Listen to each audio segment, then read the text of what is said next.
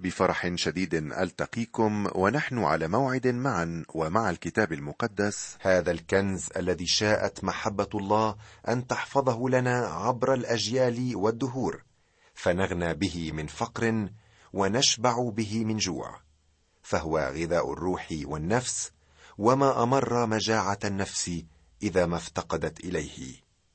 أقدم إليك الليلة كلام الله مستمعي مصليا أن يثمر فينا خيرا لمجد الله وحمده. مرة ثانية أحييك وأرحب بك في هذا اللقاء. مستمعي العزيز وجود العالم اليوم يتطلب وجود خالق عظيم. لو فرضنا أن رجال الفضاء عندما حطت أقدامهم للمرة الأولى سطح القمر لو فرضنا أنهم وجدوا جهاز كمبيوتر فهل سيقولون لابد من وجود صانع لهذا الجهاز؟ أو لابد أنه قد تطور مع الزمن من الأجرام السماوية؟ أنا أؤمن أنه لو دققنا النظر في الخليقة من حولنا اليوم لوجدنا روعة خالق هائل تتجلى أمامنا في أجمل لوحة والهدف منها هو الحياة. أرجو منك يا صديقي أن تتنبه إلى الحقائق التالية حول تفرد الأرض. ثم احكم هل هي من صنع الله أم من عملية الانفجارات والتطور المزعومة. اولا هناك تباعد بين الأرض والشمس بمسافة محسوبة لنحصل على المقدار المناسب من الحرارة التي نحتاجها. ثانيا أي تغيير في دوران الأرض يجعل الحياة مستحيلة إذ ترتفع درجة الحرارة أو تنخفض بطريقة مميتة. المسار الدائري للأرض حول الشمس يحفظ الحرارة من التغير كما أن وجود بخار الماء وثاني أكسيد الكربون مهم لتعديل درجات الحرارة. خامسا يدور القمر حول الأرض بمسافة قدرها 240 ألف ميل مما يجعل عمليتي المد والجزر يحدثان بطريقة معتدلة. ولو أصبحت المسافة خمس ما هي عليه الآن لغرقت الأرض كلها. سادسا سمك قشرة الأرض وعمق البحار محسوبان بطريقة ذكية لامتصاص الكمية المناسبة من الأكسجين وثاني أكسيد الكربون وإلا انعدمت الحياة.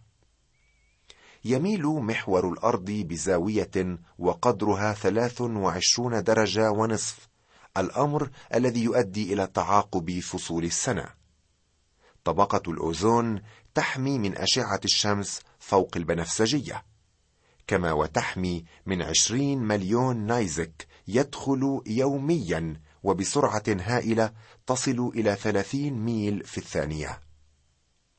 إن حجم الأرض وكتلتها مناسبان للحياة حتى يبقى توازن بين الجاذبية الأرضية والضغط الجوي وهذا يحافظ على المياه وطبقة الأوزون في الجو حتى مكونات الجو الأساسية. فهي موجودة بنسب محسوبة ضرورية للحياة. وأخيرا المجال المغناطيسي للأرض يزودها بحماية خاصة من الإشعاعات الفضائية. اعذرني مستمعي الكريم أنا لم أقصد أن أقدم لك درسا في العلوم أو الفيزياء أو الفلك ولكني أردت أن أبين لك أن الدقة المتناهية في تكوين الأرض كما رأينا لا يمكن أن تأتي بمحض الصدفة. هناك من حسبها وصممها بطريقة توافق حياة الإنسان الذي أحب. وهنا أتذكر كلمات المرنم الذي قال السموات سموات للرب أما الأرض فأعطاها لبني آدم. وصلنا في حديثنا حول مسألة نشوء الكون إلى الهدف الذي من أجله خلق الله العالم. وقد سألنا أنفسنا ثلاثة أسئلة. من خلق العالم؟ وقلنا الله. الله خلقه من لا شيء. متى خلق الله العالم؟ لا أعرف ولا أحد يعرف. البعض يقول قبل بليون سنة والبعض الآخر قبل خمسة بلايين من السنين. لماذا خلق الله العالم؟ تقول لنا كلمة الله أن الله خلق هذا الكون حسب مسرته. وجد أنه من المناسب أن يبدعه وتلذذ بأن يفعل ذلك. قال يوحنا أنت مستحق أيها الرب أن تأخذ المجد والكرامة والقدرة لأنك أنت خلقت كل الأشياء وهي بإرادتك كائنة وخلقت. السبب الثاني الذي من أجله خلق الله العالم فهو من أجل مجده. تخبرنا كلمة الله أيضا أن الله خلق الإنسان ليتمتع في شركة حميمة معه. خلقه حرا ليكون في تواصل مستمر معه. كان بإمكان الله أن يصنع آلات أو رجالا آليين يخضعون له ويحنون رؤوسهم لشخصه لكنه لم يرد هذا النوع من العلاقة. أراد الإنسان بإرادته الحرة حتى يختار الله ويحبه ويعبده. نعود الآن إلى الآية الأولى من سفر التكوين في البدء خلق الله السماوات والأرض. ولكن في البداية أحب أن نقرأ سويا من الآية الأولى وحتى التاسع عشر من الفصل الأول من التكوين. تفضلي يا ميسون. في البدء خلق الله السماوات والأرض. وكانت الأرض خربة وخالية وعلى وجه الغمر ظلمة وروح الله يرف على وجه المياه. وقال الله ليكن نور. فكان نور. ورأى الله النور أنه حسن وفصل الله بين النور والظلمة. ودعا الله النور نهارا والظلمة دعاها ليلا. وكان مساء وكان صباح يوما واحدا. وقال الله ليكن جلد في وسط المياه وليكن فاصلا بين مياه ومياه. فعمل الله الجلد وفصل بين المياه التي تحت الجلد والمياه التي فوق الجلد وكان كذلك. ودعا الله الجلد سماء وكان مساء وكان صباح يوما ثانيا. وقال الله لتجتمع المياه تحت السماء إلى مكان واحد ولتظهر اليابسة وكان كذلك. ودعا الله اليابسة ارضا ومجتمع المياه دعاه بحارا ورأى الله ذلك أنه حسن. وقال الله لتنبت الأرض عشبا وبقلا يبزر بزرا وشجرا ذا ثمر يعمل ثمرا كجنسه بزره فيه على الأرض. وكان كذلك. فأخرجت الأرض عشبا وبقلا يبزر بزرا كجنسه وشجرا يعمل ثمرا بزره فيه كجنسه. ورأى الله ذلك أنه حسن. وكان مساء وكان صباح يوما ثالثا.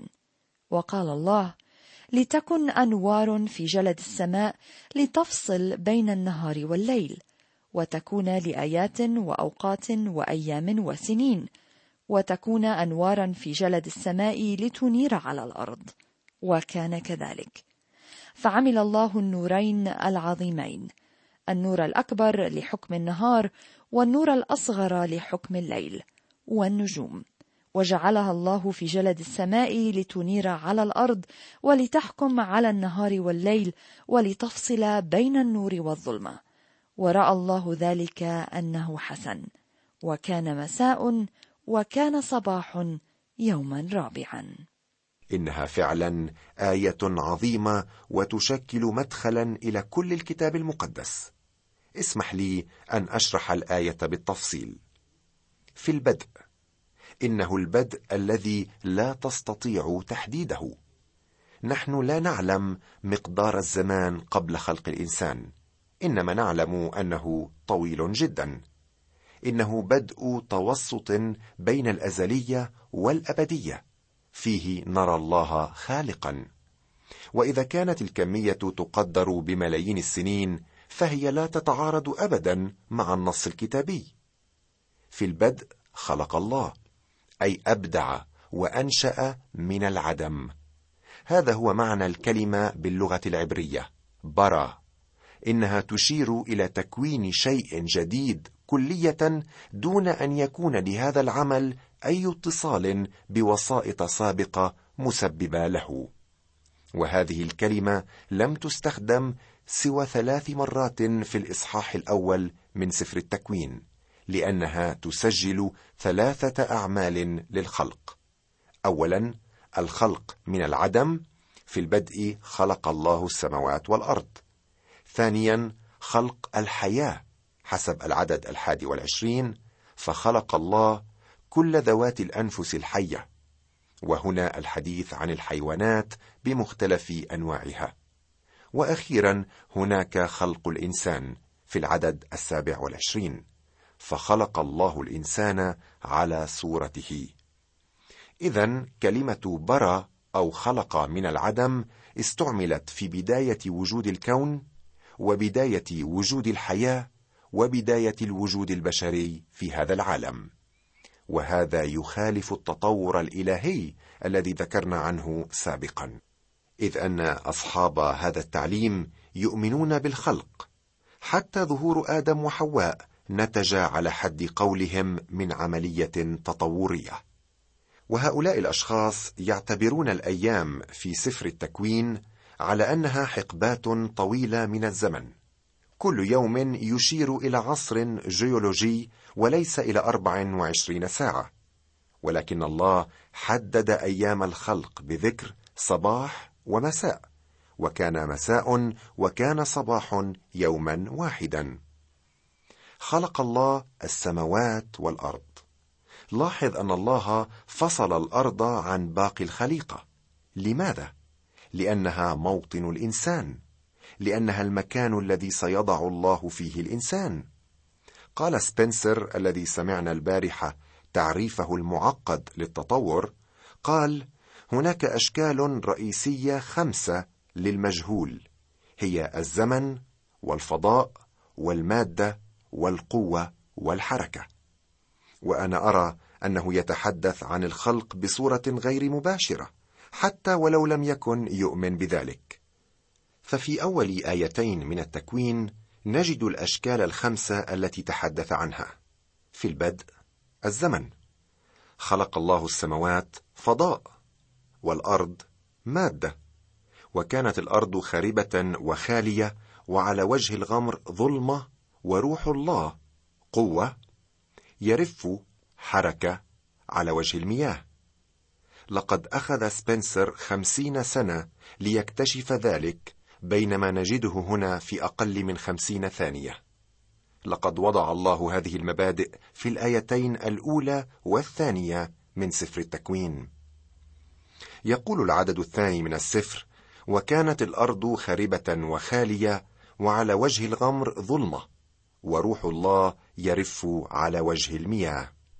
أنا أؤمن أن كارثة عظيمة قد حدثت يوما ما للخليقة الأصلية التي عملها الله وذلك في الفترة ما بين العددين الأول والثاني من الإصحاح الأول من التكوين. فالعدد الأول يتحدث عن عمل الله في خلق الكون والعدد الثاني يصف حالة الخراب التي حلت بهذا الكون. ما عليك إلا أن تنظر إلى عالم اليوم لترى ما أعني. وهذا ما يسمى اليوم بنظرية الفجوة أو الجاب. وقد حل الخراب في الأرض لأنها موطن البشر وكانت الأرض خاربة وخالية. كلمة خرب في العبرية توهو تعني قفرا أو دمارا وخالية أو توبو وتعني تشويشا أو خلوا. اريدك مستمعي أن تلاحظ قول النبي إشعياء في الإصحاح الخامس والأربعين من نبوته والعدد الثامن عشر. لأنه هكذا قال الرب خالق السماوات هو الله مصور الأرض وصانعها هو قررها لم يخلقها باطلا للسكن صورها أنا الرب وليس آخر. لاحظ لم يخلقها باطلا وهنا نجد نفس الكلمة توهو أو قفرا. الله لم يخلق تشويشا بل نظاما لكن الأرض أصبحت خاربه وخالية. لقد خلق الله الأرض ليسكنها الإنسان وهو الذي أتى وأصلح الخراب فيها ليسكنها للإنسان. أما الآن فهي خربه وخالية أي لا تصلح بعد للسكن فيها. لاحظ أن لا حياة إلا على الأرض. وعندما كان روح الله يرف على وجه المياه لم يكن على الأرض أي نوع من الحياة كانت خالية وخربه بسبب الكارثة التي حلت بها. لا نعرف ما هي هذه الكارثة إلا أنه تخريب طارئ من صنع عدو لأن الخراب والخلاء في الكتاب هما دائما نتيجة للشر ولربما تكون مرتبطة بسقوط الشيطان. الله لم يعطنا تفاصيلا حول هذا الشأن. وعلى الغمر ظلمة. وهذا يشير إلى غياب الله عن الساحة. لقد أوقفت الشمس اتصالها بالأرض بحيث لم تعد أنوارها تضيء الأرض. فعلا الظلمة هي غياب النور. وروح الرب يرف والكلمة يرف تعني يحتضن ويحوم حول الشيء تماما كما تحوم الدجاجة حول صغارها. هنا يبدأ روح الله خدمته. يبدأ بعملية التعمير وإعادة الخلق والإنارة. وهذا ما يعمله روح الله اليوم في عملية الولادة الجديدة. قال يسوع الحق الحق أقول لك إن كان أحد لا يولد من الماء والروح لا يقدر أن يدخل ملكوت الله. الماء كلمة الله والروح هو مؤلف الكلمة. وهما معا يخلقان الحياة الجديدة في قلوب الذين يؤمنون بالمسيح. نعم روح الرب يحوم ويرف لينشئ الحياة قبل بداءة أيام الخليقة الستة. ما زلنا مستمعين نتامل في الأصحاح الأول من سفر التكوين وسنتحدث الآن عن تكوين الأرض بعد أن رأينا تكوين الكون في الآية الأولى وخراب الأرض في الآية الثانية. في بادئ الأمر أحب أن ألفت انتباهكم إلى عدة أمور. في سفر الخروج نقرأ لأن في ستة أيام صنع الرب السماء والأرض والبحر وكل ما فيها.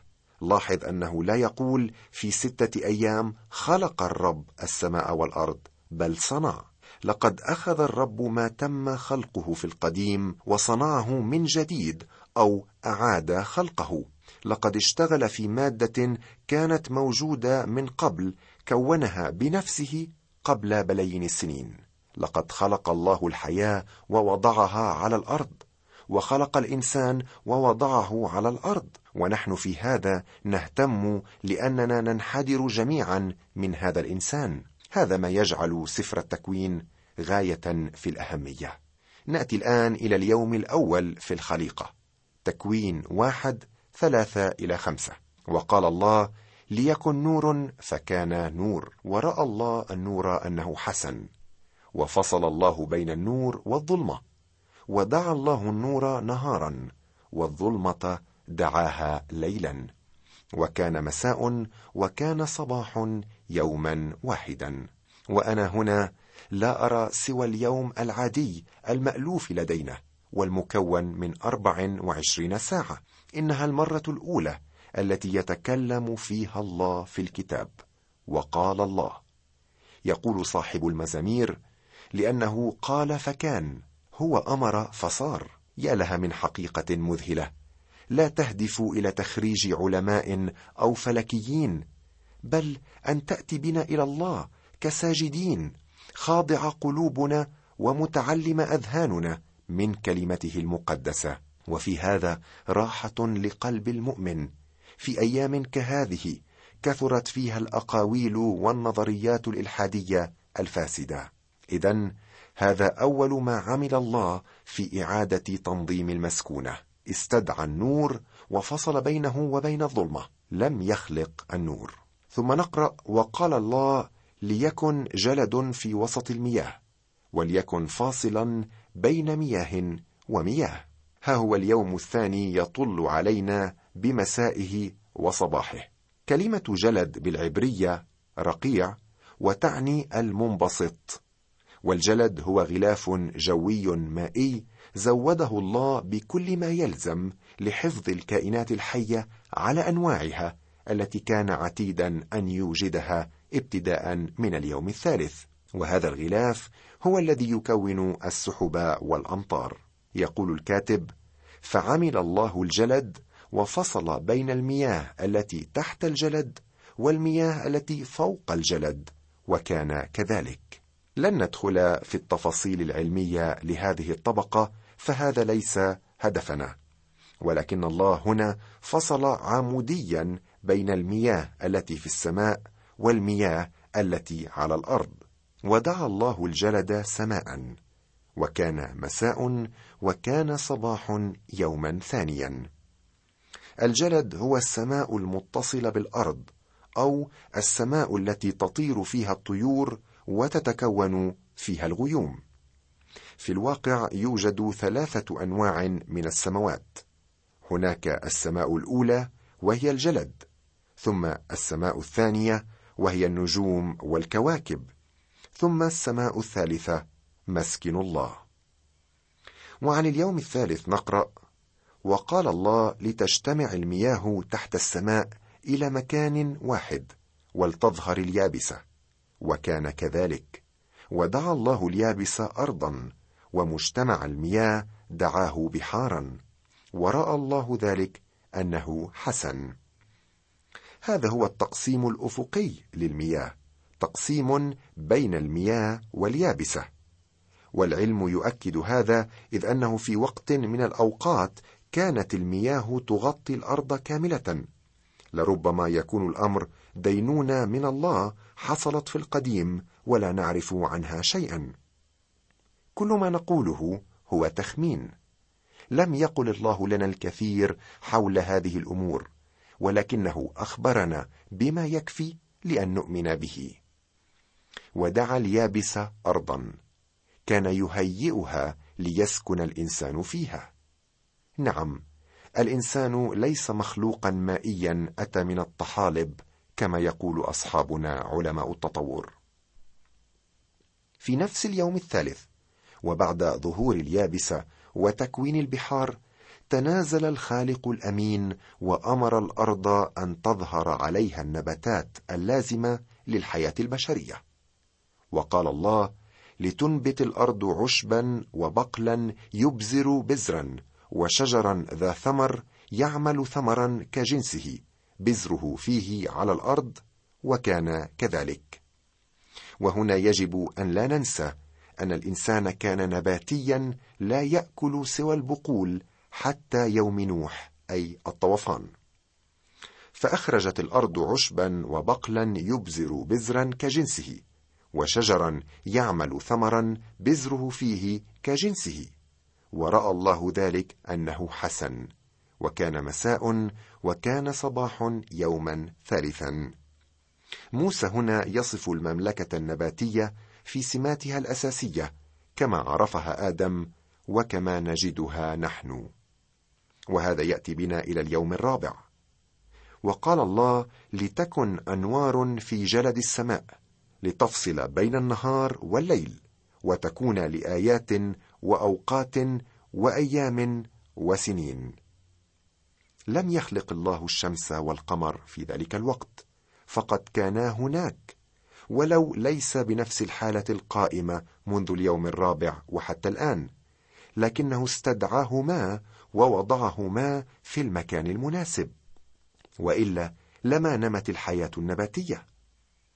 عمل تعبر عن وصف الشمس والقمر الجديد بعد ظهور النباتات وقبل ظهور الحيوان.